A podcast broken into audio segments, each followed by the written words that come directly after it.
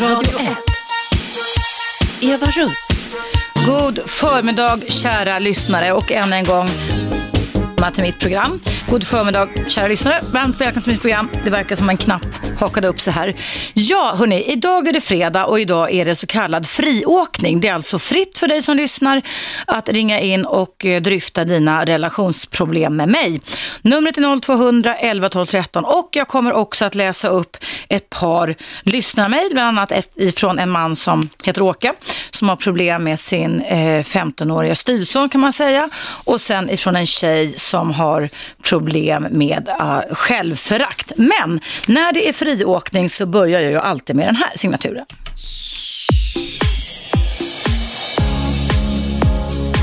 Ögonöppnaren. Med Eva Russ. Mm. Ögonöppnaren, det har faktiskt att göra med saker som är viktiga för oss människor att kunna känna till. Och visste du om det, att just det här med ögonkontakt faktiskt är livsviktigt för vårt välmående. Sen urminnes tider så har människan förstått att eh, när ett nyfött barn föds så behöver det få ögonkontakt men också känslokontakt med sin mamma när det har kommit ut ur moderlivet. Och vi vet sedan lång tid tillbaka att när vi pratar om våra välmående system, att vi ska kunna må bra, att vi ska kunna känna oss lugna, trygga och säkra, så behöver vi relatera till varandra genom att se varandra, genom att känna doften av varandra, smaken av varandra, höra ljudet av varandra och känna beröring, alltså få hudkontakt med varandra. Eh, när vi idag relaterar via sms och via mail så relaterar vi, och det gör mig lite oroad faktiskt, egentligen oftare till att titta ner på mobilen och titta in i datorn än vad vi gör när vi tittar andra in i ögonen. Och det här fenomenet som har skapat och producerat nya beteenden inom oss sedan ungefär 20 år tillbaka gör mig lite rädd. Jag är rädd för att vi människor lever i en föreställning om att vi kommunicerar bättre bättre och effektivare med varandra idag än vad vi gjorde för 20 år sedan. Och det må väl vara hänt att vi givetvis kan föra över informationer. Men när vi pratar om relationer och när vi pratar om välmående så kan givetvis det vara ett komplement att vi mejlar som bara den och skickar sms i parti och minut. Men vi behöver uppleva våra fem sinnen varje dag och det är alltså smak, lukt, ljud, syn och känsel. Och de, får vi de sinnena eh, aktiverade och mötta så kan alltså våra välmående system och våra må bra-system triggas igång. Och därför så är det väldigt viktigt att vi ger akt lite på hur vi kommunicerar, hur vi relaterar med andra människor, alltså hur stor mängden ser ut, kvantiteten ser ut, eftersom också det handlar om kvaliteten, alltså själva innehållet på hur kommunikationen ser ut. Är det så att vi sitter och tittar ner på vår mobil och tittar in i vår dataskärm dygnet runt, isolerar oss men känner oss socialiserade och relaterade, så finns det risk, som jag bedömer det, för ett antal brister bristskador som man kan säga, som kan drabba våra känslomässiga system. Vi behöver en form av belöningssystem genom att relatera till andra människor. Och därför så vill jag uppmana er som lyssnar på mig just nu att se över era dator och sms-vanor. Låt dem inte ersätta all annan mänsklig kontakt. För det är livsavgörande för oss att vi får aktivera alla våra sinnen för att vi ska få den här helhetsupplevelsen av att känna att vi mår bra. Där var det då slut på ögonöppnaren och nu ska jag se att det ringer här. Jag ska alldeles strax ta emot er, men jag ska först ta ett samtal, i, eller ett mejl ifrån Emelie. Det står så här. Hej Eva, först vill jag tacka för ett helt fantastiskt program. Du inspirerar och vägleder på ett föredömligt sätt. Och då säger jag förstås tack så jättemycket. Jag blir alltid väldigt glad när ni lyssnar och ger mig beröm. Sen fortsätter Emelie så här. Jag tycker det vore intressant att ta upp ämnet självförakt i ditt program. Om att aldrig bli nöjd. Om att äntligen nå bergstoppen men i samma stund börja titta efter ett ännu högre berg istället för att njuta av utsikten på det berg du precis kämpat dig upp för. Jag befinner mig i ständig kamp med min inre sabotör vars enda uppgift är att översölja mig med ett enormt självförakt. Citat. Du är ful, du är dum, du är äcklig. Vem fan skulle älska dig? Och sen fortsätter Emelie så här. Jag kan inte förmå denna sabatör att hålla käften. Jag är 23 år gammal och jag har under det senaste året brutit med min pappa. Jag har idag ingen familj i Sverige. Min mamma bor utomlands. När jag reflekterar över min barndom förstår jag att min pappas kärlek till mig aldrig var villkorslös. Han älskade mig utifrån hur väl jag presterade i olika avseenden. Jag tror att det är detta som ger röst till den sabotör jag idag kämpar med. Jag drömmer mardrömmar, har ångestattacker varje dag och jag vet verkligen inte vad jag ska göra. Jag vill gå vidare men barnet inom mig skriker efter min pappa och efter min mamma. Tack igen Eva, lyssna på ditt program varje dag. Mm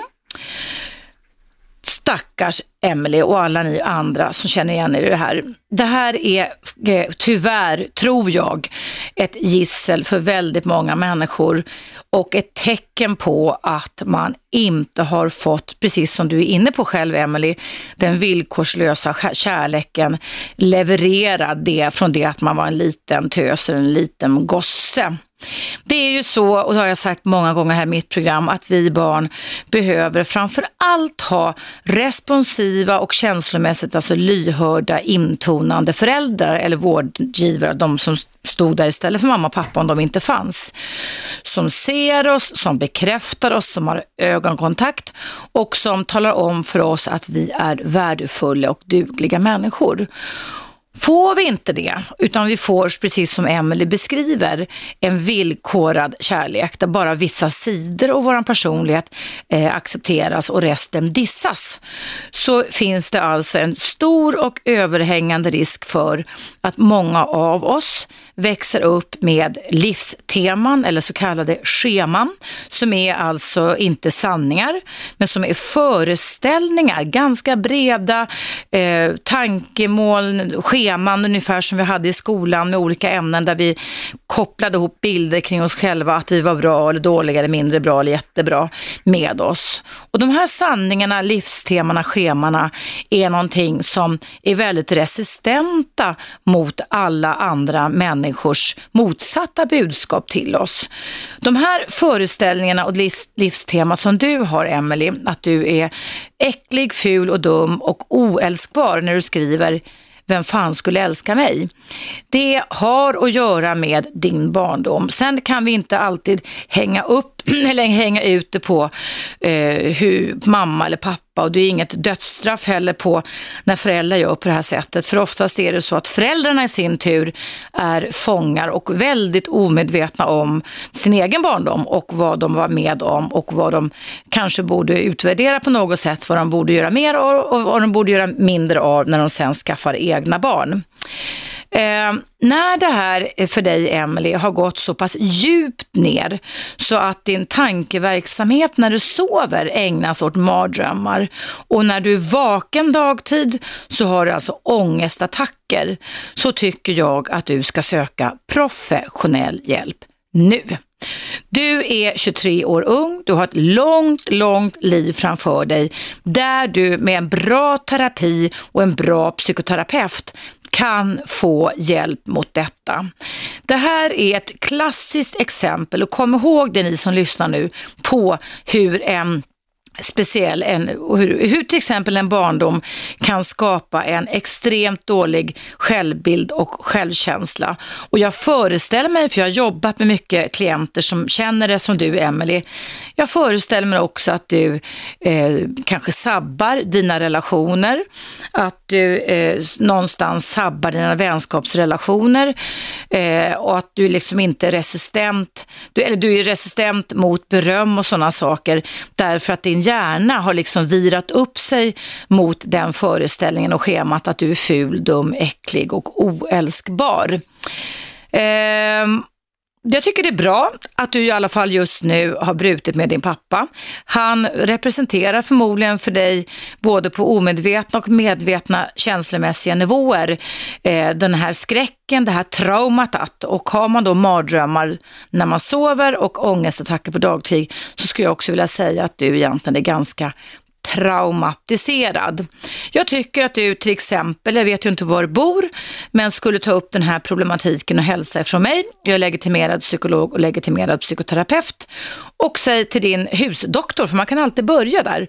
Då kommer man i regel lite billigare undan än om man söker sig inom den privata vårdsfären och då tala om för din husdoktor hur du mår och säga att du inte pallar det här längre och att du måste ha hjälp.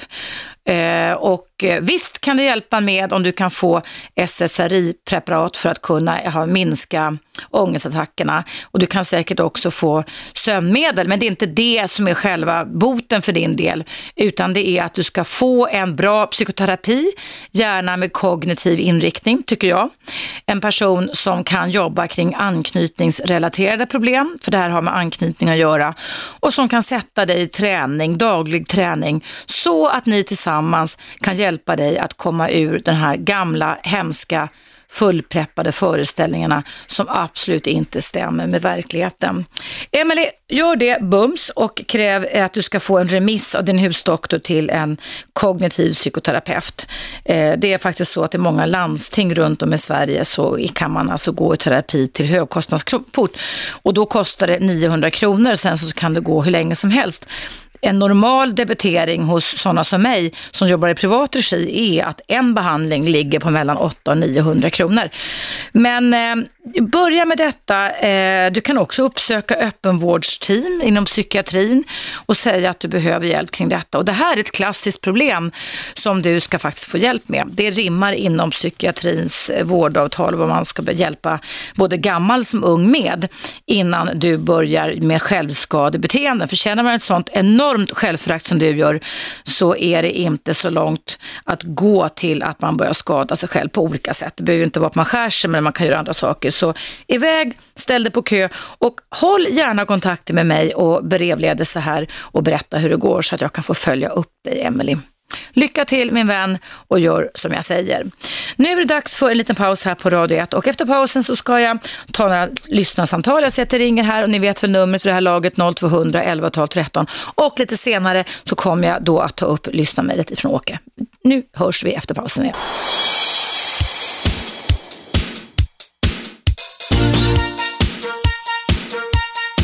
Radio 1. Eva Russ. Varmt välkomna tillbaka ska ni vara denna urriga och snörika fredag. Det är egentligen ganska fantastiskt när man sitter och tittar ut genom fönstret här hur det hela Stockholm är fullt av snö och det är snöstorm utanför och det är ganska varmt och skönt här inne i studion, än så länge i alla fall.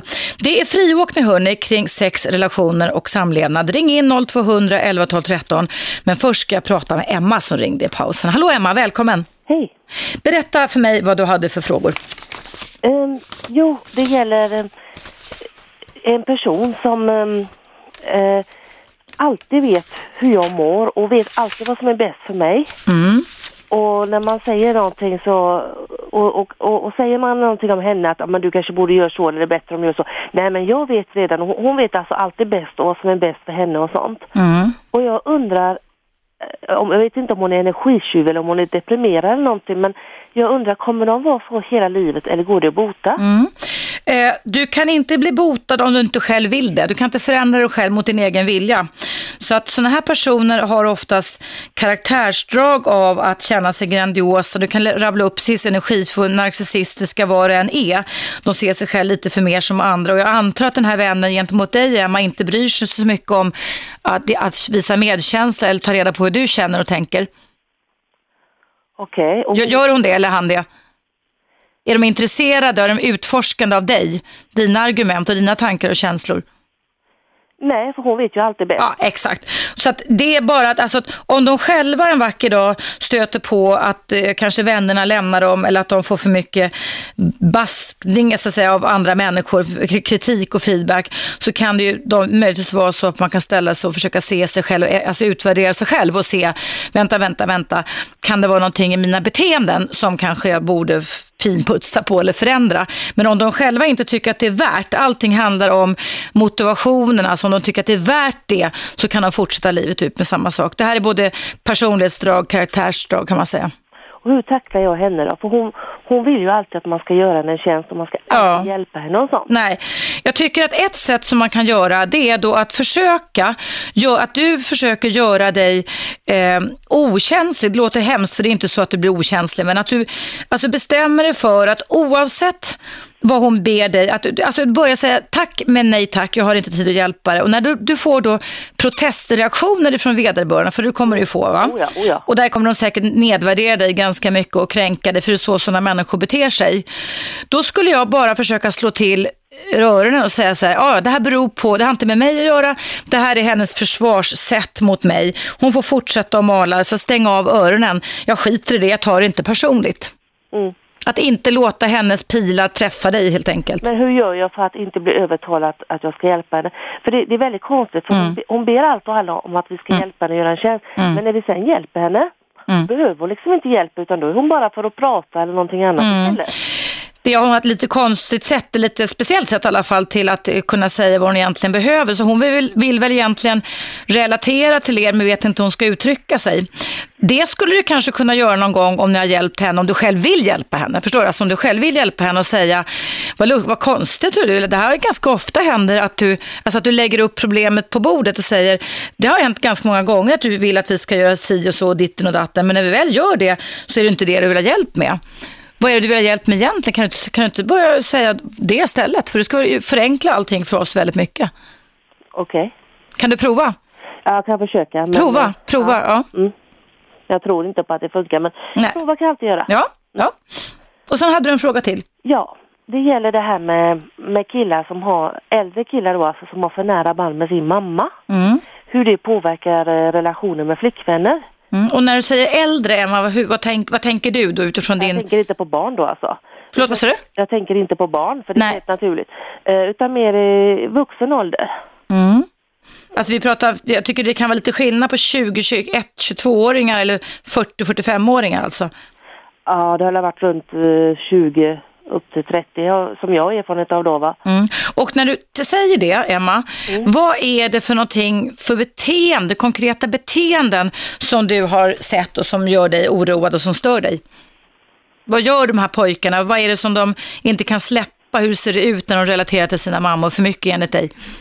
Eh, ja, alltså det är väl att de hela tiden ska ringa till mamma och kanske man säger att ah, när man gör köttfärssås så använder man de och de ingredienserna. Ah, jag måste ringa hem till mamma och fråga om det verkligen är så. Eh, jag måste liksom hela tiden mamma och kanske höra kontakten varje dag. Mm. För den första killen han misshandlade mig. Oj. Och han var väldigt mammig då. Miss, hur misshandlade han dig man får fråga? Ja, han slogs. Oj då. Men, men eh, det, det, var inte så illa, jag tog mig ut det väldigt snabbt och så. så ja, det är väldigt illa när man slåss kan jag säga, men det var bra att du tog det bort därifrån i alla fall. Innan det blev en, eh, ja, och den ena var också lite knäpp och han var väldigt mammig. Och den här sista då var det likadant men han var ju nästan mer psykopat eller något. Du har haft tre mammisar kan man säga. Ja. ja Unga pojkar också allihopa eller? Ja, mellan 20 och 30. Ja, och vad gjorde den här sista mammisen då? Han var helt konstig, så, men han hade, fick jag reda på också lite barndomsproblem. Mm. Så att uh, han var nog lite förstörd. Och han sa också till mig att han hade någon förhållande hatkärlek till mig. Mm, mm. Och du har ju sagt att hat och kärlek ligger nära, nära varandra. Ja, det gör de. Ja, mm. Men jag kan inte förstå hur det funkar och jag kände att jag gick in i rollen som både flickvän och mamma. Mm. Och jag känner att när jag har en kille då vill jag bara vara flickvän, jag vill inte vara allt. Nej visst, nej man vill inte bli mamma åt sin partner. Man, i, vissa, I vissa stunder i livet så ska de här tröstande och omvårdnadssystemen finnas. Att vi får regrederas och gå tillbaka lite och känna oss små. Som vi var när vi var barn, alltså när vi var stressade eller mår dåligt i en parrelation när vi är vuxna. Men det ska inte vara det som är förhärskande beteenden, självklart inte va? Nej. Men du, eh, du säger de här killarna då, ehm, eh, vad är det mer för konkreta beteenden då, som eh, den här sista då som pendlar mellan att vara mammig till att eh, du var hans flickvän. Den här första som du sa, vad var det mer för beteenden än, än, att han ringde hem och var tvungen att ringa mamma varje dag? Alltså tog det många timmar i anspråk? Alltså, på vilket sätt mer än det här med köttfärssås-exemplet tänker jag Emma, alltså, som du var med om? Eh, jag har inte tänkt på det så mycket. Nej. Det var ju när, nu när det tog slut med min sista kille då som... Nummer tre här alltså? Ja. ja. Som en kompis sa till mig, men märker du inte vad som är gemensamt med de tre? Och jag mm. bara, uh, nej.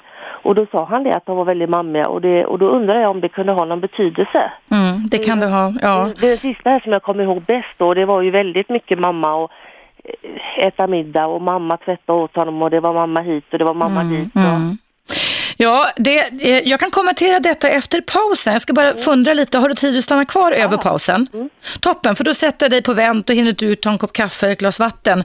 Så hörs du om ungefär tre minuter och då ska jag ge dig en kommentar kring detta. Jag behöver tänka lite också själv. Ja. Då hörs vi strax igen. Hej. Hej, hej, hej.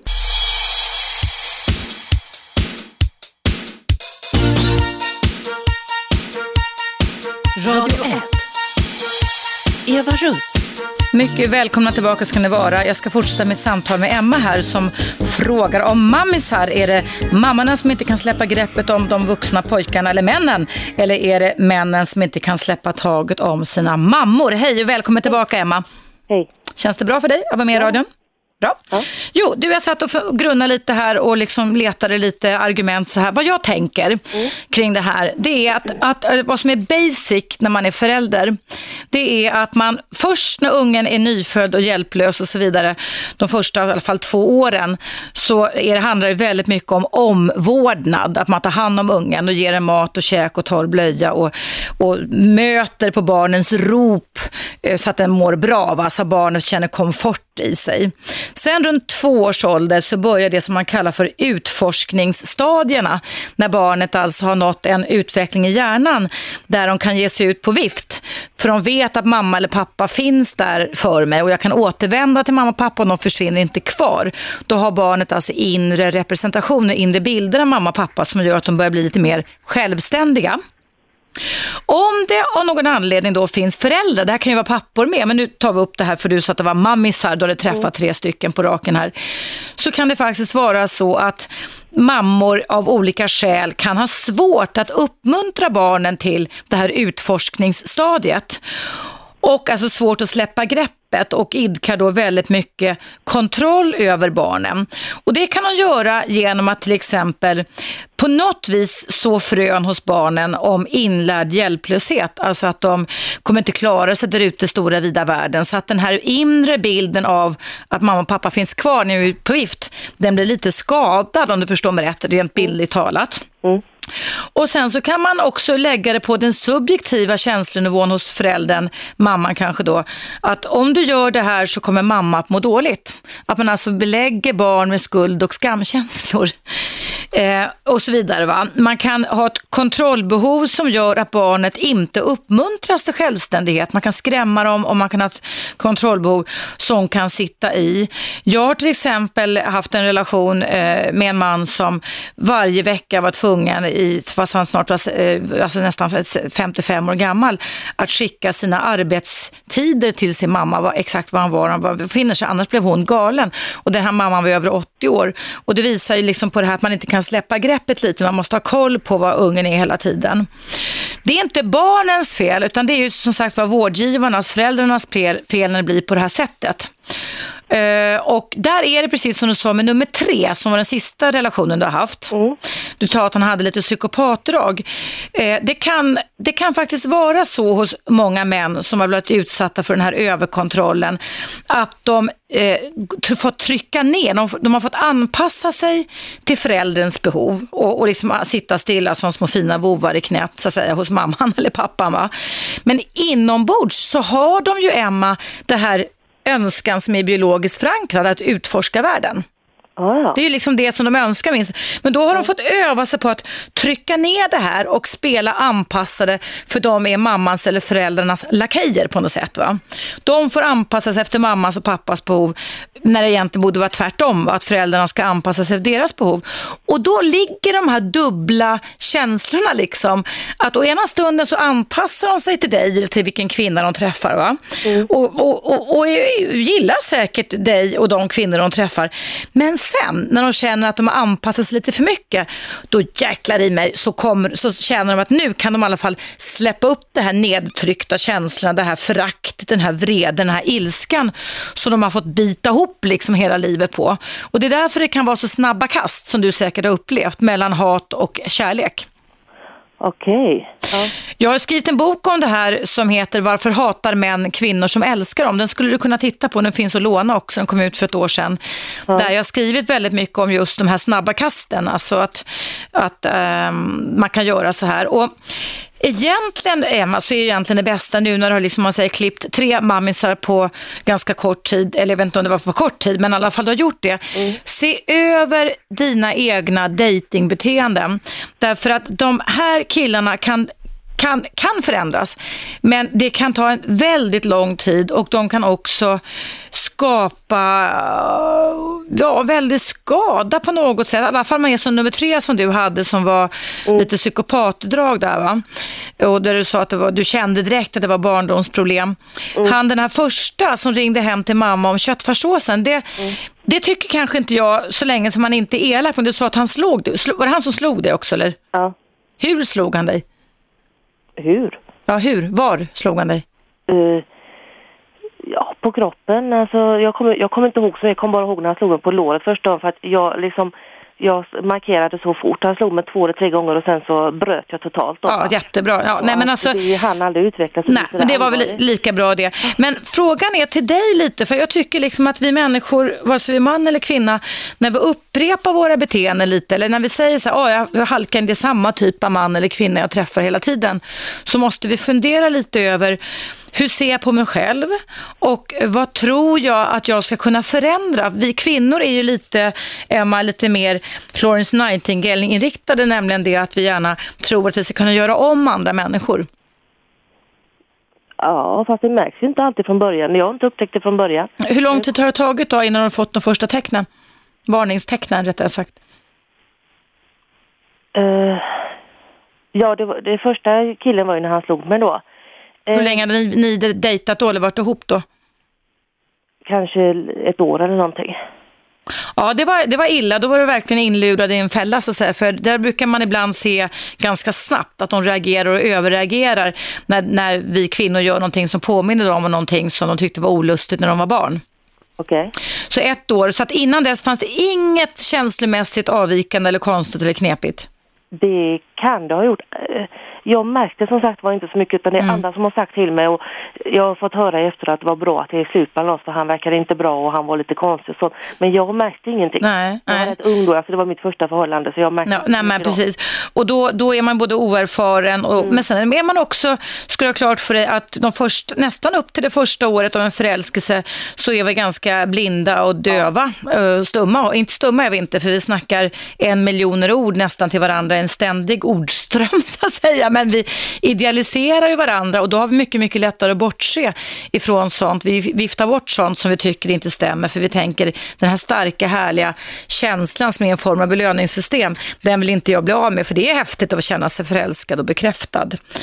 Eh, men då kanske du i alla fall ska träna dig lite på att kanske nästa kille du dejtar, släpa runt han i bekantskapskretsen och be att få återkoppling på honom om du nu själv kanske är lite dålig just nu på det, förstår det du? var väldigt svårt för min sista pojkvän då. Mm. För han försökte göra allting för att jag inte skulle umgås med alla. och andra. Beskära dig och kontrollera. Ja, och Ja, jag umgicks med någon eller pratade med någon så gav han mig då ett samvete om ja men du ska väl inte låta andra bestämma över det eller vad de tycker, du, du måste väl gå och du vet så han... Mm. han Svartsjuk ju och kontrollera. ta Nej usch. mig. Ja. Ja. Och det, gjorde du slut när du märkte de tendenserna då? Eller? Ehm, ja efter ett tag, jag lät det gå lite för länge. Mm. Men Och vad menar du med för länge? Ja, jag upptäckte väl kanske efter två månader någonting att det, att det inte var bra mellan oss. Ja. Men så inträffade någonting som gjorde att jag inte vågade göra slut och jag Kan du, du har inte lust att berätta vad det var som inträffade som gjorde dig rädd? Nej, jag blev inte rädd. Det var bara det att när jag skulle Du sa att du vågade inte, det är rädsla. Ja, eh, det var väl mer samvetet eller någonting. Hans pappa dog. Mm. Samma, alltså jag tänkte göra slut. Men så tänkte jag, ska inte vara så feg och göra slut via sms utan jag ska göra öga mot öga. Mm. Och när vi träffades och jag skulle säga det orden då, då f- hade hans pappa dött och då kunde jag inte säga det. Och Mm. Nej. då fortsatte jag vara ihop med honom för tänkte, men jag hittade aldrig rätt tillfälle att göra slut så att säga. Jag förstår. Nej, men det är väl mänskligt. Det var väl i och för sig en väldigt fin medkänsla, em, empatisk och sympatisk vet. egenskap som du hade. Tog han emot det då? Fick han, tog han emot tröst och sånt ifrån dig? Ja, Då blev du lite mamma. ja. Mm. Men det är, så kan man vara i relationer. Jag, var ju alltid tvungen att trösta honom om han säger så. Mm. Eller, nej. Det hände ibland, det som när jag tyckte att ah, nu ska vi verkligen prata ut och så. Mm. Så jag kommer ihåg jag kom en gång och så skulle jag prata med honom. Mm. Och då, och då började han ställa frågor om mig och jag var ju, svarade ju liksom, ja, Mm. jag mår så och så. Och, han, och sen när jag skulle gå så sa han, skulle inte du trösta mig? Och jag bara, äh. Men då hade han vänt på hela dialogen. Mm. Ja, så just det. Ja. Jag började prata med mig själv istället fast det var inte det jag tänkt från början. Nej? I, i min bok som du borde läsa, alltså Varför hatar män kvinnor som älskar dem på Norstedts förlag, det, där, där är det fyra kvinnor som berättar om sina män som beter sig på det här sättet i varierande grad. Och det som är knepigt för de här kvinnorna det är det att de här männen pendlar så förbaskat mycket mellan svartvita beteenden. Att ena stunden så kan de vara den här mannen man drömmer om och nästa stund så sitter de och snörvlar som treåringar och trutar med munnen och pratar bebisspråk nästan, förstår du? Alltså, Och vill bli tröstade. Och det är en känsla, alltså möter man en person, det kan vara en kvinna också, som har så här starka kast så att säga, då tycker jag att man ska dra ögonen, åt, och öron, ögon och öron åt sig. För det blir oftast en väldigt otrygg relation kan jag garantera. Att det kommer ta åratal om ens det är möjligt att få ordning på en sån relation. Det kommer kosta väldigt mycket blod, svett och tårar. Ja, jo, jag höll på att bli väldigt knäpp Mm, så att jag fick bryta sen. Ja, men så, se, se över dina tankar kring dig själv, se över, man kan ha oturen också givetvis, va? men se över hur du ser på dig själv, hur ser ditt livstema Men- ut? Kan man... Jag, jag tror att orsaken är att jag kanske är lite för snäll. Kan det bero på något sånt? Eller är det att jag kanske inte har bra tankar, alltså höga tankar om mig själv? Ja, vi kan fortsätta prata en liten stund om det här om du har tid att stanna kvar över pausen som jag måste sätta på nu. Är det okej för dig eller? Ja. Då gör vi det en liten stund till Emma, då hörs vi alldeles strax igen. Ja, kära lyssnare, idag är det fri åkning kring relationer, sex och samlevnad. Jag heter Eva Russ, eh, kanalen heter Radio 1 och frekvensen är 101,9. Jag ska eh, efter pausen så kommer här fortsätta eh, att coacha Emma om vad det kan bero på att man har ett upprepande mönster när man väljer sin eh, partner, kärlekspartner.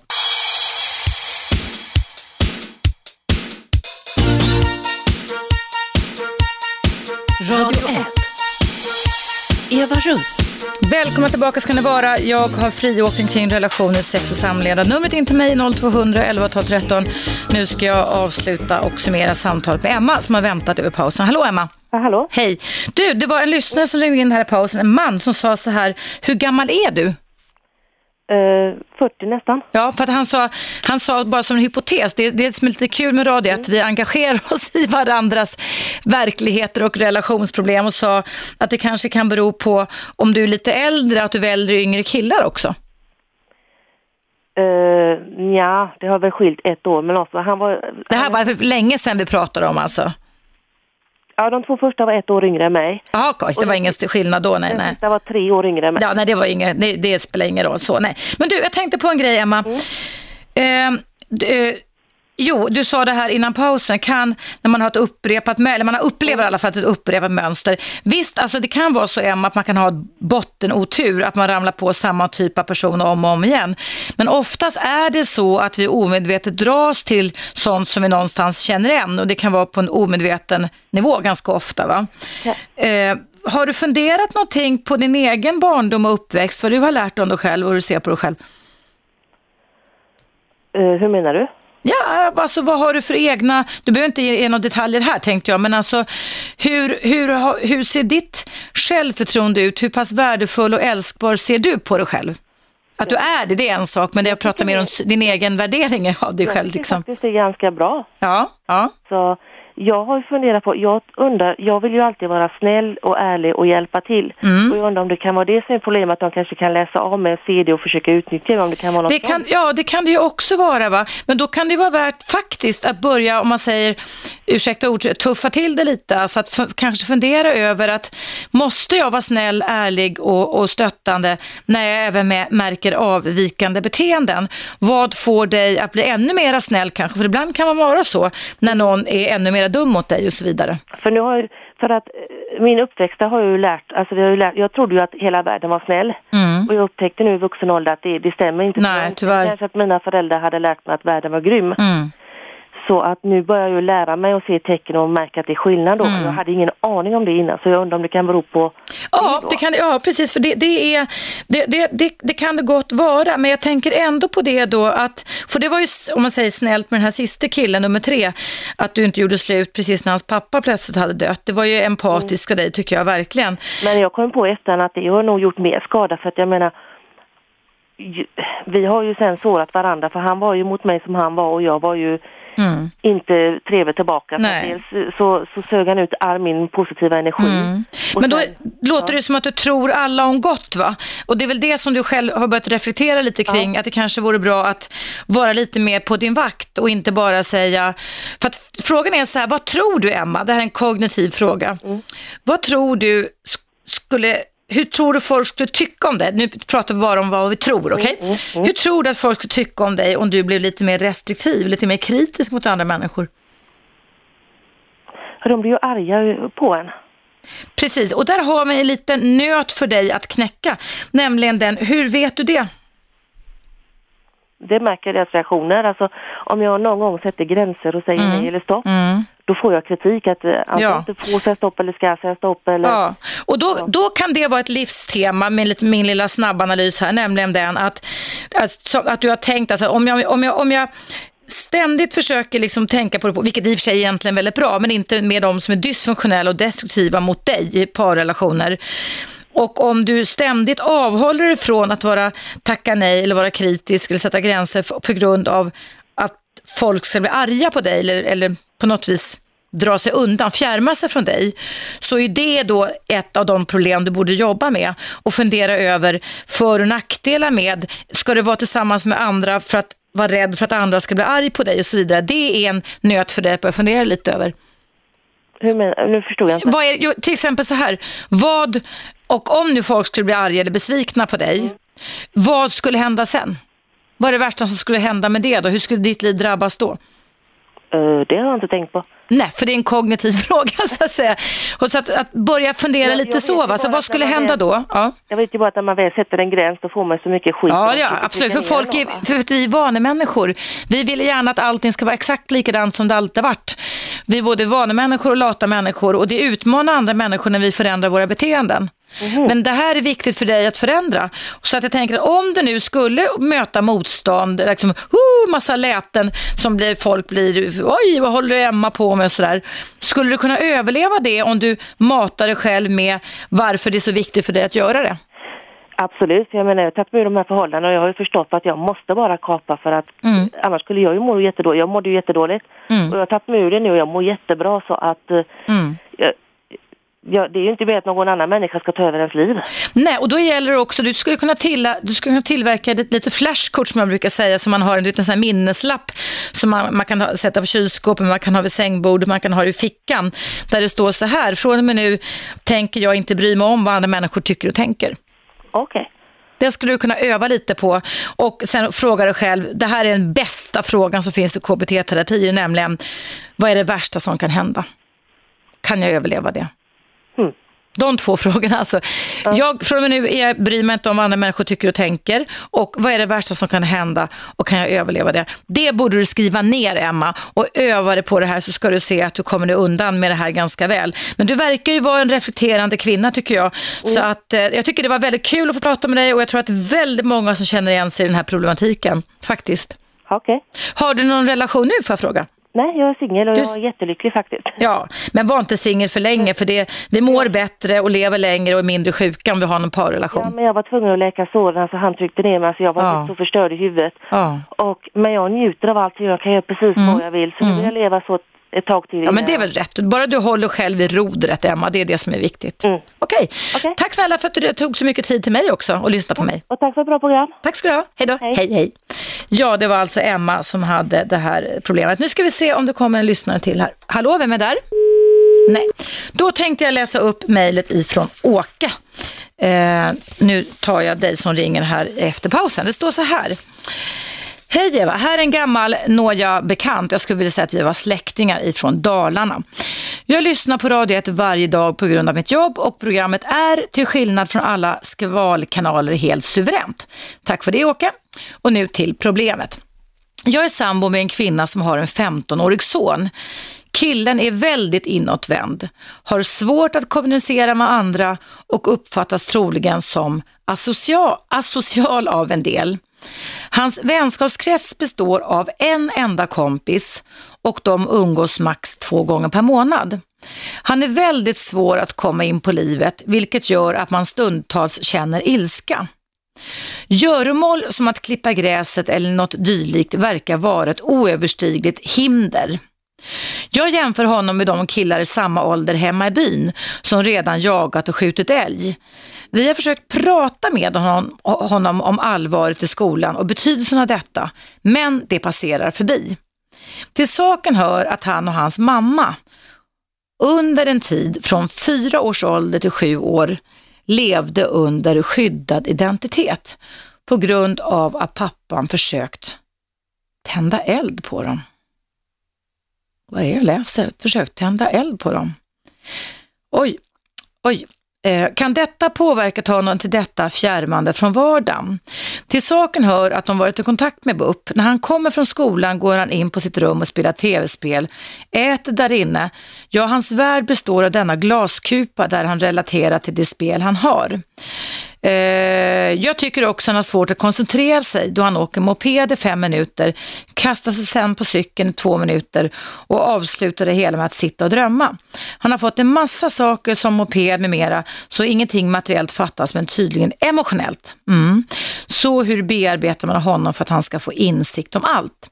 Ja du Åke, kära släktingen från Dalarna, jag ska göra en lång utläggning på detta efter nyheterna som kommer. Så direkt efter nyheterna så kommer jag att kommentera ditt lyssnarmail. Och ni alla andra behöver inte vara släkt med mig som åkare som vill veta hur man kan hantera en, skulle jag vilja säga, väldigt förmodligen ganska traumatiserad tonårspojke. Häng kvar och eh, nu är det dags för nyheter. Vi hörs efter pausen så kommer här.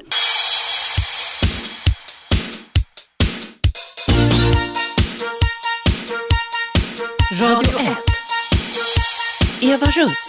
Välkomna tillbaka. Innan pausen så läste jag upp ett lyssnarmail ifrån Åke som beskriver en tonårspojke på 15 år som har eh, lite märkliga beteenden. Han går in i sig själv, som han skriver som att sitta och drömma. Han har svårt att hålla koncentrationen och eh, orden som jag fastnade för Åke, det var det här med glaskupa och sitta och drömma. Eh, och att han inte har uthållighet i sina aktiviteter och han inte relaterar som man faktiskt ska göra och bör göra när man är barn. Eh, oavsett ålder egentligen då. Två, träffa någon kompis två gånger per månad. Men det som gjorde mig så extremt eh, uppmärksam kan man väl säga, det var ju det också att han har varit förmodligen eh, varit med om en oerhört traumatisk händelse. Och även om där pappan försökte tända eld på honom och mamman, även om det skulle vara så att pojken inte var närvarande när detta skedde, så kan skräcken och rädslan hos anknytningsfigurerna, alltså mamman, och som hon givetvis, det här handlar om verkligen om den ultimata skräcken och livsfaran, leda till att han har blivit traumatiserad av detta med.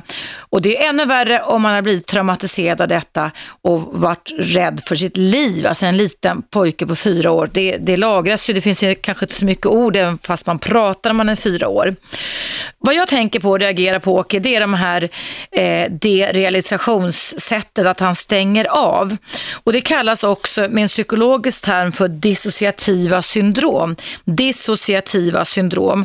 Det innebär att när man har varit med om någonting som är väldigt hotfullt, stressfullt och jobbigt så kan hjärnan liksom försöka försvara sig mot det här genom att man alltså släcker ner intresset utåt och lägger in i sig själv. Det är som om, precis som du beskriver, som om man lever i en dröm. Man släcker ner, man relaterar inte till andra utan man relaterar till sig själv. Så det här undvikandet som du beskriver om din 15-åriga styvson kan vara ett sätt som han har lagt sig till med när han känner att det är för jobbigt att ta in de här sakerna. Och Eh, det här dissociations, dissociationssyndromet alltså, eh, det kan då när man stänger av gå in i sig själv i varierande grad eh, och går in i ett förändrat medvetandetillstånd, alltså lite dagdrömsliknande tillstånd. Man kanske ser och hör, man fastnar i aktiviteter, man funkar inte ordentligt, man kan inte koncentrera sig och ta in andra stimuli. Det kommer oftast av mycket, mycket starka, stressfulla, även hotfulla upplevelser mot hot. Ett hottraumata som den här lille pojken och hans mamma varit utsatta för sätter alltid sina spår. Det ska vara väldigt klart för oss. Och då tänker jag så här att det här måste ju åtgärdas på kort och på lång sikt. Eh, jag tycker ibland, Åke, att BUP, jag har själv varit BUP-chef som du säkert kommer ihåg, fyra år på BUP Liljeholmen mellan 99 och 2003. Eh, jag tyckte alla där var jätteduktiga, men jag har också mött folk sen och innan dess som är ganska missnöjda och det är ju som på alla arbetsplatser att ibland är man, finns det en del specialister och ibland så finns det en del som är inte är lika bra. Vi har ju en väldig variation på oss människor och vår kompetens. Eh, ta ett varv till, stå på er. Eh, den här isolationen och dagdrömmeriet och glaskupan och eh, svårigheten att koncentrera och fokusera tycker jag är typiska tecken på dissociationssyndrom. Kan vara posttraumatisk stress också. Klassiska tecken. Eh, det finns ju en traumabehandling som jag berättat om många gånger. Den heter E. MDR, alltså Erik Martin David Rickard. Erik Martin David Rickard. Googla på den på internet. Det finns en mängd sådana behandlingsställen. Många privata psykoterapeuter, läkare jobbar med det här och det finns också till viss mån här i storstan Stockholm traumaenheter kring detta. Jag är själv utbildad på det och vet att det är en väldigt, väldigt bra traumabehandlingsmetod där man jobbar med eh, beröring och ögonrörelseterapi och där man alltså kan behandla traumatan som inte bara kanske 10 år gamla utan 30-40 år gamla. Så kan man få upp, man pratar om att nervsystemet har låst sig. Man pratar om det som frusna minnen som ligger i den emotionella delen av hjärnan och på något vis gör och påverkar att vi silar all stimuli, all kunskap, alla tankar, känslor och beteenden genom det här blåmärket frusna minne som ligger där. Och då blir man påverkad, man förändrar sina beteenden och även känslig och tankemässig hanteringen blir annorlunda. Eh, jag tror inte att det går, Åke, att bearbeta den här gossen genom att han ska få insikt om det. Däremot så kan du be att han lyssnar på mitt program och du kan också berätta att du har förtroende för mig eh, som expert och säga det att Eva har sagt att det här måste du få hjälp för och be upp har inte hjälpt till. Stå på er gentemot BUP, hänvisa till mig, jag har varit ganska välkänd inom BUP. Säg att det här måste ni hitta en annan behandling på. Googla också på, förutom EMDR, googla också på PTSD, alltså posttraumatic stress disorder. För att den här med Alltså min erfarenhet är att eh, om man har det så här som han, som jag tror är dissocierad, så kan man när man jobbar med de här behandlingsmetoderna på ett sätt bildligt talat låsa upp den här låsningen i nervsystemet i hjärnan och på en, två, tre, fyra, fem gånger om man jobbar med EMDR-tekniker så kan folk börja le igen och börja funka igen. Eh, och det är alltså en eh, upplevelseterapi där teorin är den att man alltså genom olika beröringar eller genom olika ögonrörelser får igång blodflödet mellan högra och vänstra hjärnhalvan. Vi har ju en liten bro däremellan som med ett fint latinskt namn heter corpus callosum. Jag vet inte varför jag alltid kommer ihåg det, jag har inga papper framför mig, men corpus callosum, det har liksom blivit ett namn som etsats in i mitt medvetande. Och den håller på med överföringen mellan, kan man säga, känslohjärnan och eller de olika delarna i alla fall där och lite förnuft och logik i hjärnan. Och eh, när man då får igång det här med den här ögonrörelseterapin så kan det få en väldigt fin prognos. Man kan gå ner i varv min erfarenhet är när jag jobbar med klienter, man kan sova bättre på nätterna. Det här dissociativa, att man går in i sig själv, dagdrömmeriet eh, minskar. Men sen kan det också vara så att den här pojken eh, som har tränat nu mycket på att dra sig undan, för det är det du beskriver att han gör, och inte fullfölja aktiviteter. Ju bättre han kan må sen, så kanske det är så att du som kommer från den här lilla byn i Dalarna, där jag också härstammar från, eh, lär honom, ta ut honom på älgjakten, vet du. nu är det lite för sent för det år, men gör killaktiviteter med han så att han kan få träna lite uthållighet tillsammans med dig. Han har väl uppenbarligen då en skräckupplevelse som har generaliserats mot män kanske, inte vet jag, det är bara vad jag tänker. Och då tänker jag då att nu när du har gått in i den här familjen och blivit styrpappa så kanske du och han skulle göra saker, eller ni kanske ska åka moped tillsammans, ni kanske ska cykla tillsammans. Eller ni kanske ska spela dataspel tillsammans. Du får knacka in, knacka dig igenom den här glaskupan och se om du kan eh, om du kan eh, få gehör. Hör av dig till mig Åke, du eh, vet hur du kan få tag på mig, inte minst här genom Radio 1, eh, så ska jag höra hur det går för er. Men sök upp BUP där ni bor, om det är Eskilstuna eller vad det är för någonting som är närheten där ni bor just nu. Stå på er och kräv traumabehandling. Det är inte bara snack som det handlar om. Vi vet så väldigt mycket om hjärnan idag, hur hjärnan funkar och hjärnan kan låsa sig. Och vi vet också hur vi kan låsa upp den, så stå på er tycker jag. Och är det någonting du undrar över så är du välkommen att ringa in till mig eller mejla mig också. Tack jättemycket Åke för ditt mejl och jag önskar dig och din familj allt gott. Nu sätter jag punkt för det lyssnarmejlet. Eh, vill ni lyssna på mig i repris eh, så kan ni ju höra det här programmet som nu är direktsändning varje vardag, alltså klockan 19.00. Men du kan också alltid ladda, ladda ner appen Radio 1 Ny eller gå in på webben på radio1.se och se vad det är för typer av tablå och program, vad mina program handlade om. Och det här är då fri åkning kring relationer, sex och samlevnad. Nu ska jag koppla in Kjelle som hade en fråga. Hallå Kjelle! Mm, god morgon, god morgon. God morgon, god morgon. Välkommen. Tack, tack för eh, fin program. Mm. Tack ska du ha, det gläder mig. Lyssnar du, lyssnar, lyssnar du mycket på mig eller? Det är varje dag. Vi har diskussioner på jobbet också. Jaha, säg det, vad roligt. Du, hälsa de andra att vi är glada för att de lyssnar på oss också. Jag tänkte ta upp ett annat eh, ärende. Man pratar Ja. mycket om det här med våld i, inom ra- nära relationer och Mm. sånt. Men på senare tid så, så har jag märkt att eh, barn dräps av sina föräldrar. Mm. Och för, föräldrar som dräper sina barn och sen tar sitt eget liv. Mm. Alltså någonting står inte riktigt rätt där. Mm. Varför blir det så här? Ja. Har, Det- man, har man någon förklaring till det idag? Vi har ju liksom Ja. fallet i Stockholm där. eh, Där jag bara träffat både föräldrarna och barnet. Så jag känner inte dem så, men vi har haft fritidsaktiviteter tillsammans. Det, vi- I Sigtuna, den här mamman som dräp, dränkte sina två pojkar. Nej, jag pratar om Stockholmsfallet nu. Nu har ett Stockholmsfall också. En, den kvinnliga läkaren. Nej, nej, nej. Nej, för det är ju en kvinnlig läkare som knivmördade sin två månaders pojke också för ett tag sedan. Nej, jag pratar om Östermalmsfallet som var för 14 dagar sedan. Ja, där en pappa, eh, lite större pojke, det var inte spädbarn utan det var större. Ja, just det. Ja, ja. Mm, Känner ni dem i fråga så på Jaså. på fritidsaktiviteter då? Hur gammal var pojken du? Han måste vara 11, 10, 11 år. Och hade ni märkt någonting på pappan om, Nej, nej. tidigare? Ingenting. Utåt sett var det en normal pappa så att säga, som, Ingenting. Det här kom som en blixt från ovan. som, som kom från en klar himmel alltså? Ja. Jag fick reda på det igår, så det är väl lite tragiskt för dem. Så för... på så sätt man släcker lampan. Ja. Jag, Ja. menar, vi har ju Bobbefallet där, vi har ju Ja. mamman i Eskilstuna, Ja. Stockholmsfallet Ja. Därför undrar jag ställer Bo- Bobbyfallet var ju en fullblodspsykopat kan jag ju säga, den mannen. Alltså det är inget snack om saken. Men det, så det, vi får skilja lite på vem som gör vad. Men jag tänker att den här pappan, vad minns du om den här pojken som nu blir dräpt i Stockholm, hans beteenden så att säga? För då har ni mötts på fritids genom åren förstås.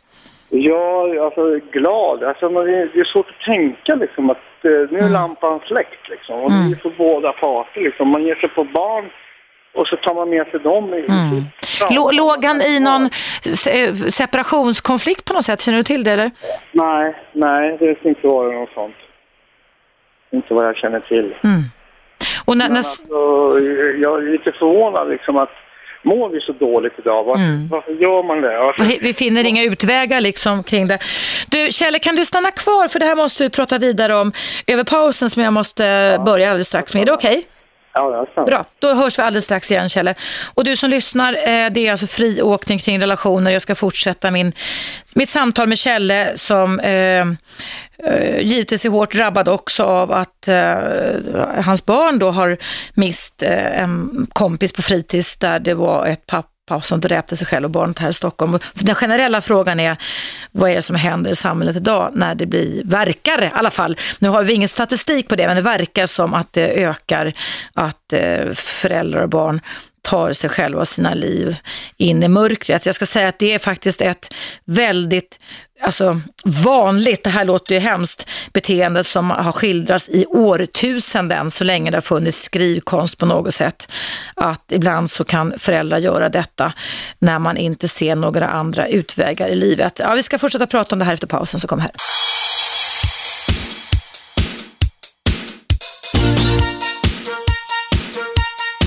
Radio 1. Eva Russ. Ja, varmt väl välkomna tillbaka och välkommen tillbaka Kjell, är du där? Ja, då, Tack. Du väckte ju frågan här nu innan pausen om vad är det vi är på väg i samhället, vad är det som gör att det verkar som om att det ökar något att vuxna dräper sina barn och tar sina egna liv också. Du har ju själv blivit drabbad genom att du har barn i- på samma fritids där det här för några veckor sedan var en pappa som dräpte sig själv och sin 11-åriga son. Ja, det är tragiskt lite grann. Mm. Det känns liksom som lampan är släckt. Jag ställer mig frågan liksom att det kanske är lättare för andra att, Mm. Ja. förstå, förstå varför man gör en sån Ja, alltså, det, det finns ju inte bara en förklaring, det finns så många förklaringar. Men, och man måste ju egentligen känna till vederbörandes liv på något sätt för att kunna lägga pusslet om du förstår mig rätt. Men, men vad jag tänker Kjell, det är att någonstans så måste dessa föräldrar har kommit fram till i sin, i sin hjärna, i sina tankar och känslor, eh, det här att det finns inga utvägar, det finns inga lösningar. Ja, det måste ju vara så. Eller hur? det. Finns inga utvägar, det finns inga lösningar. Sen kan det också finnas eh, hämnd. Att man alltså eh, att man har så mycket vrede och agg mot sin andra par, person. Det är ju inte ovanligt att sådana här saker, det var därför jag frågade innan pausen, sker under konflikter kring vårdnadstvister och sådana saker. Ja, just det. Jo, det, det kan ju mycket väl tänka mig att det är så i många fall. Men alla fallen behöver inte vara så. Nej, Men- alltså när, när mammor, som den här kvinnliga läkaren som det stod om i tidningen häromveckan, dräpte alltså med kniv, tror jag, satte kökskniven i sitt nyfödda pojkbarn, så blir hon dömd, om jag förstod det rätt, till psykiatrisk vård. Och där pratar man då om en psykos, alltså en reaktiv psykos. Att hjärnan har gått insane, så att säga. Att det, det är, finns förklaringar till detta. Och psykoser kan leda till en förlossningspsykos, en förlossningsdepression hos kvinnor kan göra att man kan vara helt urslagen i hjärnans tankemässiga fun- funktioner, förstår du? Och förnuftsmässiga Då funktioner. har vi, det finns ett fall där i Slussen. Det har ju sånt fall. också. Ja, det var den här eh, mamman som hoppade med sitt barn. Ja. Och och hon överlevde och sitter nu resten av sitt liv i rullstol läste jag medan bebisen dog. Ja, det, det är ju bara tragiskt det också. Det är så fruktansvärt, ja. Jag tänker liksom, alltså, jag, är lite mer nyfiken på det här statusen. Hur man, vilken status har man som människa när man liksom går i de tankarna, eller när man gör det så att säga. Mm. Liksom, det är rätt starkt att göra så ändå. Liksom. Det, är, det krävs väldigt, väldigt mycket mod. Eh, eh, men men eh, jag, kan, alltså jag, jag kan tänka mig, alltså jag har läst rent, eftersom jag ibland tittar, typ mycket egentligen, Kjell, är intresserad av evolutionen, så, så har det ju funnits förr, nu pratar vi lång, länge, länge, länge, länge tillbaka, berättelser om hur mödrar eh, dräpte sina egna barn för att de, det var bättre att de gjorde det än att de skulle du, vara med och svälta ihjäl. Alltså, det finns sådana tragiska, men vi pratar lång, lång, lång, lång tid tillbaka, alltså tusentals år. Va? Är det mer vanligt att kvinnor dräper sina barn än män? Du, vet du, det måste jag fråga på. Jag har ingen här inne som kan hjälpa mig att googla. Kanske du kan googla på det så inte sitter en massa spakar. Jag har ingen aning om det, men det kan jag om inte annat ta reda på under helgen som kommer. Ehm, men du får jag bara fråga en sak. På den här, på den här fritidset var det, där den här lilla pojken nu blev dräpt av sin pappa. Hur har ni hanterat den här sorgen för de andra barnen? Ja, psykologer är inkopplade vad jag förstår. Mm. Så att, eh, som tar hand om den biten. Det är många som inte klarar av den biten. Vet du hur pappan tog livet av sig själv och pojken? Ja, inga uppgifter alls. Nej. Ingenting. Jag fick bara det här som besked igår på telefon. Mm. Att eh, den här pojken fanns inte och inte pappan heller. Och då hade jag hört det här på nyheterna för 14 dagar sedan och då la jag ihop ett och ett. Och på nyheterna gick man ju bara ut med att det var två funna på Östermalm. Mm. Och sen så visste man ju inte då. Sen gick man ut med att det var ett barn och en förälder. Mm. Och så, vidare. så att, eh, jag la ju ihop ett och ett Ja. när jag fick det beskedet. Men har du pratat med ditt eller dina barn om det här då? Ja, jag, ja, jag pratade med, med dem om det. De, de minns ju honom, om man Ja. säger så. ja. Hur, hur har dina barn reagerat då? Ah, de tycker att det är tragiskt. Mm. Naturligtvis. De, de är väl liksom... De har lekt med den här pojken alltså som blev mördad nu? Ja. Ja, hur kan detta hända? Och det, hur, förklarar man det som förälder? Ja, det är också en bra fråga. Jag, jag tror att du får säga så här till barnen att eh, dels får du kolla statistiken lite, för jag kan, hinner inte göra det just nu i direktsändningen, förstår du? Men, men det ska ska jag ta på mig som en hemuppgift från dig, Kjelle. Men jag tänker att jag tror att du får, ska vara tillgänglig för dina barn när helst de vill och kanske till och med skrapa lite på dina barn och säga, ska vi inte prata lite om det här? Har ni frågor kring det här? Eh, så att de inte går där ensamma med och bygger upp en massa skräckfantasier inom sig. Tänk om pappa skulle göra så med oss. Så, förstår du, det kan komma sådana frågor hos barn. va? Eh, och jag tycker att du kan förklara för dem det att alla mammor och papper gör inte sådana här hemska saker, men att det förmodligen självklart måste vara så att de har trott och tänkt, kan ha varit psykiskt sjuka, deprimerade, blivit psykotiska, så får du beskriva vad det är, och tänkt att jag kan inte leva mitt liv på det här sättet. Alltså fått för sig någonting som då kanske inte är sant. Alltså, ingen utväg, ingen lösning och då har de gjort det som är det mest fruktansvärda och otänkbara man kan göra, att man dödar sig själv och sitt barn. Jag tror att du måste lugna och berätta och sen tror jag att du ska också bekräfta och validera till dina barn att du är frisk, att du mår bra, att du finns där för dem hela tiden. För man vet aldrig hur ungar i den åldern kan dra igång med sina fantasier. Nej, det, det är sant. Det är sant. Så gör dem trygga. Tänk att du lägger en stor filt över dem i helgen och inte så att ni ska prata om det här hela tiden för det behöver ni verkligen inte göra. Men reassure som det heter, alltså återförsäkra hos dina barn det att du, du, det, det, förmodligen mådde den här pappan väldigt, väldigt dåligt av olika anledningar som man inte vet, eller man kanske får veta sen. Och att det är väldigt ovanligt ändå att det händer att eh, det här... Jag tycker inte att det är så himla ovanligt. Nej men det är det jag menar, vi får inte generalisera Kjell, utan då får du googla och försöka hitta statistik tänker jag, förstår du? Alltså, Ja, men jag tycker det dyker upp på nyheterna titt Mm. och det är liksom eh, Bobbyfallet. Vi har nämnt några stycken här. Fast Bo Bo Bobbyfallet hände för, för sex sju år sedan och, och där var det ju helt klart den här karln är psykopat alltså, som gjorde de här sakerna. Den här pappan vi pratar om nu och även den här kvinnan läkaren är inte psykopat, nu vet jag inte vem pappan var, men utan där handlar det om att det blir cocktail och katastrof i huvudet kan man säga, där det inte finns någon form av logik eller förnuft som hejdar den. Det finns ingen försvarsmekanism som säger stopp, hallå, så här kan du inte göra va? Plötsligt händer det. det Plötsligt, och alltså, ibland så finns det ringa motståndskraft hos en del personer. Det här att hjärnan brinner, va? att man vet inte vad man gör helt enkelt. Ja, det kan mycket väl vara så. Och det får du förklara för dina barn. Så var tillgänglig, fråga, säg till dem om de har frågor kring det här. Visa, att- för, återförsäkra att du mår bra och att du kommer finnas där för dem och så vidare. Det är vad du får göra. Och sen utnyttja den här psykologhjälpen tycker jag på fritids. Ja, även att ni vuxna är med tycker jag och hör vad, ni pra- vad de hör vad de pratar om. Jag tycker det är så viktigt så du borde stanna hemma från jobbet lite om det är möjligt. Ja, men nu är jag ju på jobbet ändå. Så nu Ja men inte idag, men jag tänkte nästa vecka eller när ni har psykologhjälpen där. Ja, Man bör vara med, som förälder bör man kanske sitta med där och höra vad de pratar om och på vilket sätt de tar upp det.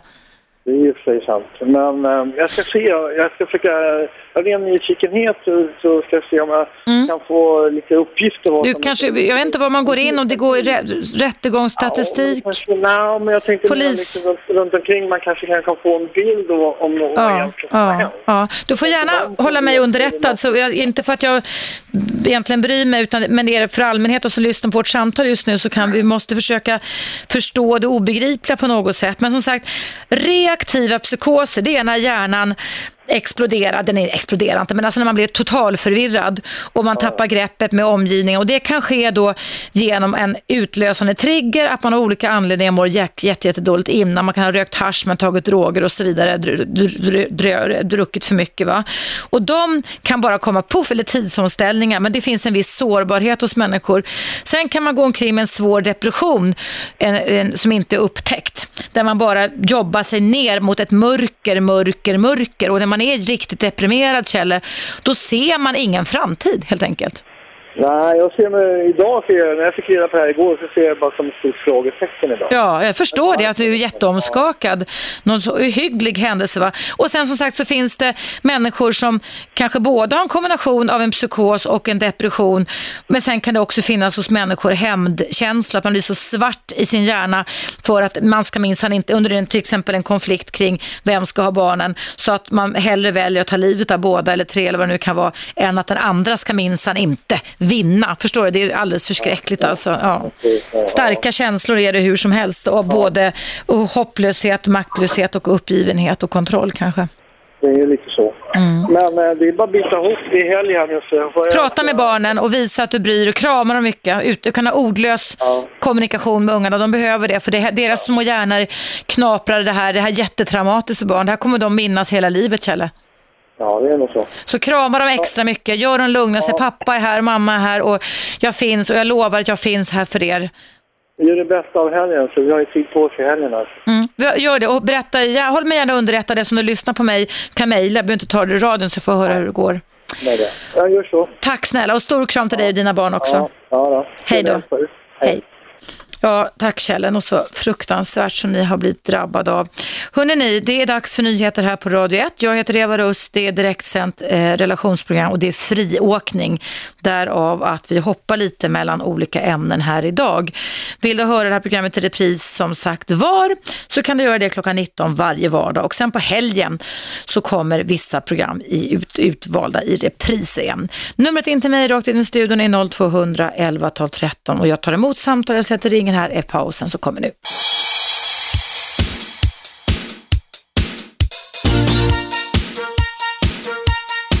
Radio 1. Eva Russ. Välkommen tillbaka. Idag är det friåkning och det innebär att du kan ringa in 0200 11 12 13 och ställa frågor som har med relationer och samlevnad att göra. Ja, eh, samtalsämnena idag spretar friskt och det är intressant att vi har sån spännvidd på alla typer av relationsproblem. Nu ska jag prata med Lisa. Välkommen Lisa. Eh, tack. Berätta för mig vad du vill fråga eller vad du vill ha hjälp med. Ja, eftersom det är friåkning idag mm. så undrar jag om du, Eva, kan förklara det här fenomenet för mig. Att eh, nu är det jag som inte känner någon empati. Mm. Jag, eh, till exempel när det är sådana här insamlingar. Nu har man fått säkert fem, sex brev redan före jul. Mm. Där de tigger pengar till allt möjligt, hör barn utomlands och så. Mm. Men vi har våra barn här som inte får hjälp. Och jag fick ingen empati och framförallt så fick mitt, inte mitt barn empati i domstolen de var kallhjärtade. Och jag, jag vill säga att de är just det där som det sägs att de är, politiskt tillsatta amatörer, det vill mm. säga nämndemän som sitter i domstolen, mm. de får bestämma över våra barn. Och det blir fruktansvärda konsekvenser. Det finns ingen empati i samhället att det handlar om barn, inte kriminella. Jag vill inte säga mer men att jag säger att det slutade väldigt illa. Jag har ringt tidigare så kanske någon vet vad det handlar om. Men nu handlar det här om att eh, det är, så, det är alla möjliga insamlingar före jul, mm. även i radio. Mm. Smsa flicka till nummer si och så. Mm. Men jag vänder mig till både Rädda Barnen, BRIS och alla möjliga, till och med Childhood, mm. innan, innan, innan det där hände med min dotter. Mm. Det, det traumatiska som, som, som hon utsattes för. för över tio år sedan.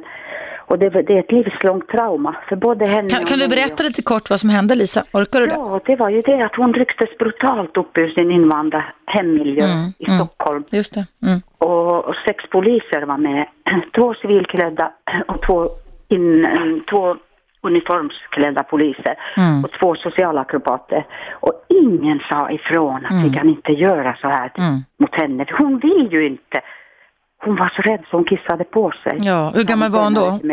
Hon var inte sju år fyllda. Nej, just det, hon var sex, har jag för mig. Precis, just det. Jag tycker att det har varit ett fruktansvärt trauma. Mm, Men i mm, alla det är fall, jag vände mig till you name it alltså. Mm. Alla möjliga.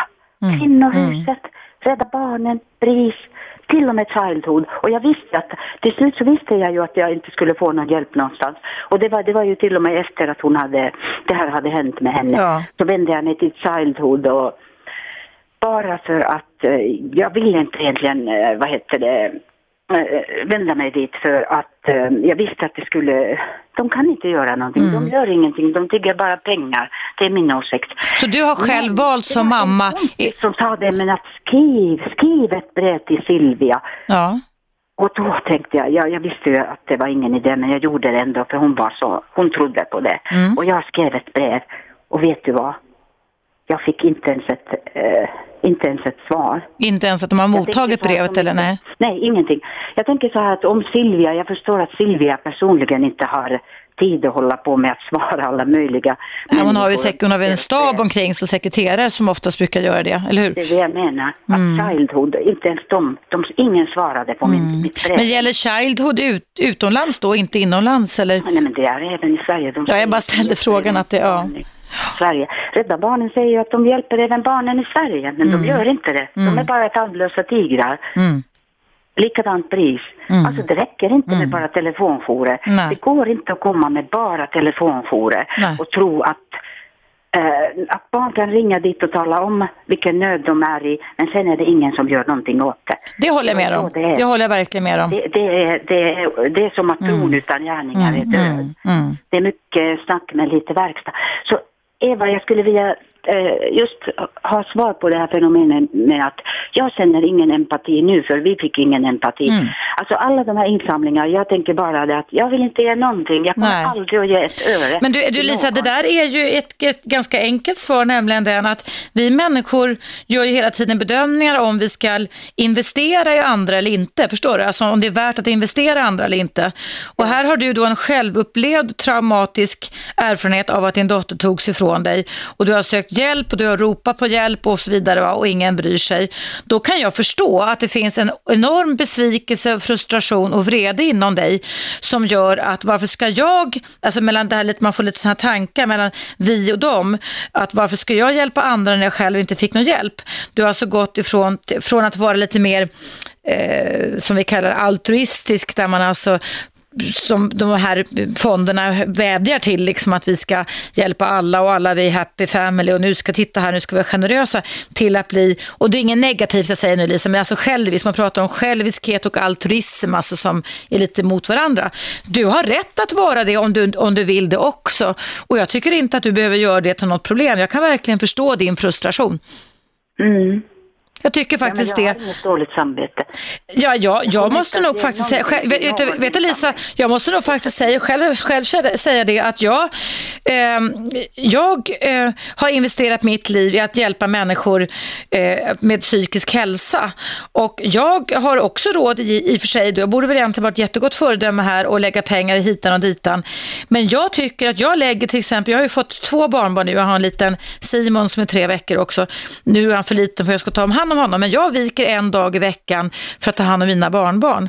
Och det är säkert väldigt själviskt och inte altruistiskt, men det är den investering jag har tid med när jag jobbar så hårt som jag gör.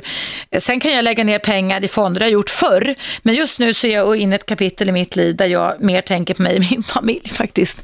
Ja, Och det kan man väl ha rätt att få göra emellanåt också, eller hur? Absolut. Eller alltid. Men livet på jorden har varit så att för att vi ska liksom tillsammans överleva så bygger det mer på altruistiska, att vi återgäldar och hjälper varandra än att vi är själviska. ja det är det normala Mm. alltså. Ja, men efter den här händelsen... Fast, fast, som, fast, som fast när, när, när sångerskan Carola, Lisa, åkte ner till eh, jordbävningsoffren på Haiti och ja. ger ett, ett av sina, de här insamlingsbarnen en parfymflaska. Då kallar, det är ju knappast altruistisk kärlek utan det är väldigt självisk kärlek från en väldigt självisk människa. Ja, det, den här bilden har hakat för jag råkade befinna mig på en ö i närheten av Haiti när jordbävningen skedde och man blir ju alldeles paff när man hör att en så pass känd person åker ner och lämnar en parfymflaska. Det är precis verkligen det som ett jordbävningsoffer behöver, exakt just då en parfymflaska. Då, då, liksom, då tänker man, ja, man, man, jag tror inte ens man tänker överhuvudtaget. Man tänker bara på sig själv, att det ska se fint ut i tidningarna. Och det är självisk, själviskhet och inte människokärlek tycker jag. Mm. Carola skulle vara som Elvis. Såg ni programmet om Elvis och hans 200 Cadillacs? Han gav i bilar till höger och till vänster mm, mm. och han kallade inte dit media. Kom och titta vad jag är givmild och titta vad jag ger till alla mm, möjliga. Mm. Han kunde ge till helt främmande människor. Ja. Bilar. Ja. Och allt, eh, till en handikappad flicka som kom till hans konsert som satt i rullstol. Han gav eh, sin egen, eh, vad heter det, guldring. Oj. Men jag mm. menar det var ju en flickvän som berättade, inte den här Priscilla. Eh, präst som han var gift med ja, först, nej, just det. eller först, det var hans nej, första precis. och enda. Det var en sista flickvännen som mm. berättade hur mycket mm. han hade gett till alla möjliga mm. människor. Mm. Människor som var runt omkring. Och osjälviska och, beteenden skulle man kanske kalla det. Ja. Glädjen i deras ögon. Ja. Det sa hon. Ja, det ja. kallar jag för kärlek till sina medmänniskor. Ja, ja. Det var det han kunde ge, för han hade själv vuxit upp under fattiga förhållanden. Och, så om det var någon som stod utanför en bilaffär, han råkade gå till en affär, mm. han kunde ju köpa så många bilar han ville, ja, just det. han hade mm. ju 200 och andra bilar också. Och var, det var en tjej som stod där och han sa, skulle du vilja ha en bil? Hon, hon bara, ja men jag har ju inte råd. Ja, men vilken färg? Vilken färg vill du ha? Och hon trodde inte sina mm. öron. Mm. Fast, fast det där tycker jag är lite att spela Gud. Det där tycker jag är lite PR-grej. Att gå omkring på stan och fråga folk vad vill du ha? Kan jag få ge dig det?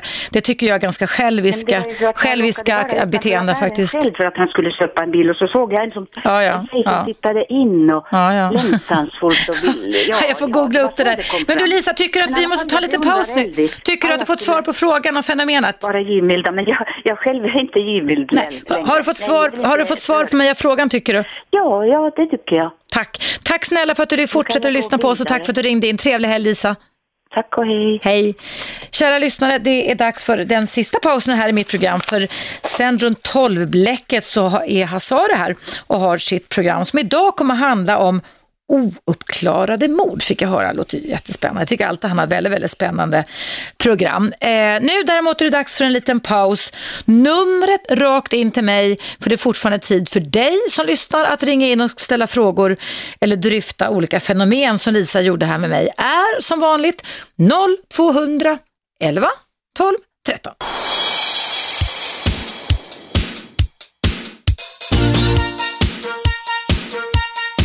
Radio 1. Eva Russ. Hörni, varmt välkomna tillbaka ska ni vara. Det är friåkning, det är okej att ringa in en liten stund till. Vi ska se om det finns någon... Nej men du la ju på du som ringde nyss. Ring en gång till. 0200 11 12 13. Jag ska läsa upp ett mejl här. Eh, det är någon som skriver så här. Hej Eva, jag har försökt att nå dig både på Facebook och mejlat på vårt kontaktformulär. Det kan jag också repetera. Det heter ju då Eva Radio 1, en etta, snabel a gmail.com. Eh, eh, och bett det står så jag önskar komma i kontakt med dig för att boka tid hos dig. Vet inte varför jag inget svar får från dig eller kanske jag inte vet hur det går till för att kontakta dig. Nikitas. Då kan jag säga så här då att jag har just nu inte möjlighet att ha någon mottagning. Jag har en mottagning men för nya klienter. Och det beror på att jag håller på att skriva en ny bok, en ny relationsbok som heter Bullshit som kommer ut i maj nästa år och jag ligger nog så förfärligt mycket efter på att skriva. Men så fort jag lämnat manus där i februari, eller i alla fall första mars är deadline, jag hoppas att jag verkligen hinner det, då kommer jag att ta emot er som vill ha hjälp med psykoterapi, men jag är privat ansluten. Så att jag, jag är eh, upp, väldigt upphokad på scheman här att sitta och jobba här, förbereda de här programmen och sen gå hem och förbereda nästa program och sen skriva upp min bok. Så mitt dygn går bara åt Radio 1 och att skriva en bok. Så därför så har jag ingen mottagning. Men googla på legitimerade kognitiva psykoterapeuter. Det ska vara personer med legitimationer om ni ska få bra och det finns också som sagt var öppenvårdsteam man kan gå till om man vill ha hjälp och eh, det finns eh, ganska många. Det är ju nämligen så att när jag utbildade mig, började utbilda 1999 vid Karolinska institutet till psykoterapeut, då hade jag redan varit psykolog i lite mer än 20 år, så eh, började man fullkomligt bildligt talat att spotta ur sig psykoterapeuter på ett ställe som ligger på Dalagatan där ni såg den här eh, terapeuten och läkaren Paul Perris som var i SVT här höstas som hade serien som först blev dissad och sen blev hissad som heter Pareterapi. Han är nu föreståndare för det. Från början så var det hans pappa Carlo Perris med mamma Gördis Perris som tog hit KBT till Sverige. Eh, och eh, där på det institutet där verkar de banne mig ha nästan som tomtarnas julmarknad, förr i alla fall att man alltså fullkomligt bara eh, över, tar in och överutbildar folk. Det är en bra utbildning, så det är inte det att de tar ohyggligt bra betalt. Men det har faktiskt lett till att när vi, jag blev färdig 2003 eller 2002 tio år sedan som psykoterapeut så var det väldigt många av oss, jag läste alltså på Karolinska institutet, som öppnade egna lådor. Jag har haft det alltid, men som öppnade egna lådor. Ehm, och ehm, jag gjorde det för jag är ett namn och jag blev känd som relationsexpert 2003 och valde då att säga upp mig från landstinget. Det var BUP-chef för att min forskningsrapport vid Karolinska institutet som hette I huvudet på sju singeltjejer blev tillsammans med journalisten och författaren Kik Micke Norman en bestseller på bokförlaget Albert nej Bonnier Fakta. Tyvärr så finns den inte att köpa längre. Den hette Ultimata singlanboken. Och det ledde då till att Aftonbladet erbjöd mig jobb där som relationsexpert. Där jag är en av tre relationsexperter fortfarande på Aftonbladet. Och eh, sen så har jag då dykt upp i diverse tv-sammanhang, toppform och förkväll och jag har varit programledare med Martin Lidberg i bröllopsform på TV4 och nu är jag programledare här på Radio 1. Så att ehm, eh, eh, för mig har det gått bra. Jag har har haft det bra, liksom bra beläggning. Men väldigt många då av eh, mina kollegor, eh, det blir lite överetablering kan man säga, har haft lite knepigt har jag uppfattat det som att kunna få fyllnad. Så att det kan inte vara något problem skulle jag säga då, då för dig som då inte kan vänta på mig att gå i behandling hos mig, att söka hjälp utan googla på nätet men se till för Guds skull att det är personer som har en yrkeslegitimation legitimerade av Socialstyrelsen, KBT och det kan till och med vara så där också att det kan variera ganska mycket på kvalitet. Eh, precis som vi varieras, vi människor har en stort variationsmönster, så finns det bra och dåliga psykoterapeuter. Och kom ihåg det, att du som eh, söker terapi känner, om du går till en KBT-terapeut, att efter tre, fyra gånger så händer det absolut ingenting, du fattar ingenting, eh, terapeuten förklarar ingenting. Då har du rätt att ifrågasätta det här. Du ska inte sitta där och anpassa dig till terapeuten. Det är faktiskt så att det är terapeuten som ska vara lyhörd och vara precis som en förälder, responsiv, ställa frågor, höra med dig, precis som, som du har hört mina terapisamtal som jag har med Gazi här där vi för övrigt står inför det sista samtalet nästa onsdag, för det är på onsdag och vi hörs. Jag ställer ju alltid frågan efteråt, hur tycker ni att det var? Var det bra eller dåligt? Var det någonting jag missade? Och så vidare. Och det gör man när man har gått enligt konstens alla regler, i alla fall på Karolinska institutet som ju anses i världsklass faktiskt vad gäller utbildningar. Det är, jag följer en mall och jag är väldigt noga med den. Eh, man kan byta terapeut, man kan ifrågasätta eh, och det är ingenting att skämmas över. Kom ihåg det. Vården är till för er och inte för terapeuten eller psykologen eller vilka de är för någonting. Men det finns väldigt många bra där ute och eh, Paris institut är väldigt bra och jämställt med Karolinska tycker jag, där jag gick. Sen kan det finnas andra utbildningsinstanser med. Jag vet att man har utbildning till terapeuter i Örebro och det finns i Lund och det finns i Uppsala. Men som sagt, kolla lite vem ni har framför er. Där, vad ni får räkna med dock är att det är betydligt dyrare att gå i terapi där än att man går hos en landstingsansluten. Och det där tror jag är någonting man diskuterar till och från vad man ska göra när ändå behovet verkar vara så himla stort inom eh, våra, när vi pratar om psykisk ohälsa. Ehm, att många, många fler människor faktiskt skulle behöva hjälp. Och det var väl det som gjorde och ledde till att Socialstyrelsen för några år sedan eh, rekommenderade bland de första händerna just det här att KBT skulle man börja satsa på. Och då inrättar man också landstingsvårdavtal så att alltså olika husläkarmottagningar här om i Sverige, eller Stockholm, förlåt, i Sverige fick avtal med psykoterapeuter som mig. Eh, efter min skilsmässa för tre år sedan när jag bildligt talat satt på bar backe så jobbade jag en period på ett KBT-team och eh, fick jätteintressanta klienter och jätteroliga klienter för att få igång min ekonomi igen. Och ehm, det ligger då på Engbergsgatan 90 men då måste man ha remiss från husdoktor om man ska kunna komma dit. Eh, välutbildade terapeuter, jätteduktiga. Eh, kommer inte faktiskt inte ens ihåg vad det heter nu, men man kan söka sig dit också, men det bästa då, om, alltså man ska komma upp i landstingskort stämpelkort alltså på 900 spänn och sen är allting fritt, vilket är otroligt förmån, otroligt förmånligt och skulle jag säga också otroligt prisvärt. Då måste man gå via husdoktorn. Och husdoktorer och familjeläkare som det också kallas är väldigt, väldigt välutbildade. De är specialister. De kan väldigt mycket kring psykisk ohälsa. Jag skulle vilja säga att bakom väldigt mycket somatiska, alltså kroppsliga krämpor så ligger det någon psykisk åkomma. Kropp och själ är ju sammantvinnade med varandra. Vi påverkar varandra mer än vad tror och känner. Eller vill också, som jag kunna säga. Så så är det med det hörni Ja, det har varit en intressant vecka. Eh, det här programmet går alltså i repris klockan 19 kväll och den kommande helgen eh, som, eh, så går alltså vissa av mina program i repris två gånger per dygn. Jag vet dock inte vilka, men ett hett tips är väl att ni går in på tablån på radio1.ses hemsida och checkar lite om det finns några favoritämnen som just du skulle vilja höra. Därmed är det faktiskt dags för mig att sätta punkt för denna vecka och sätta punkt för mitt direktsända program som heter Eva Russ. Jag tackar så väldigt mycket för mig. Jag tackar för att ni har lyssnat, för att ni har engagerat er, för att ni har mejlat mig och jag hoppas givetvis på återhörande nästa vecka igen. Jag önskar er alla en god helg och om ni nu är jättenyfikna på vad Hasse Aro ska ta upp i sitt program idag som heter Efterlyst special som går mellan 12 och 1 här på Radio 1 så ska han alltså prata om ouppklarade mord och det heter då på engelska Cold Cases. Visst låter det spännande. Så stanna kvar, ni hinner med en liten kisspaus och lite kaffe och lite vatten och sånt där. Och stanna kvar och lyssna på eh, Radio 1 och Hassaro. Och sen då klockan 13, då kommer ju mediaprofilen Cissi Wallin som ni också kan se varje torsdag i Malou på TV4. Och sen mellan 15 och 18 så är det allas vår Robban Aschberg med Shabbe vid sin sida. Och sen är det Sportvärlden klockan 19.00. Så det, är, det kan aldrig, jag hör många som säger det kan aldrig rycka det slit slita ifrån Radio 1. För det är otroligt spännande program med olika variation varje dag. Men hörni, nu sätter jag upp punkt för mig och lämnar över spakarna till Hasaro alldeles strax. Hej då och ha en bra dag.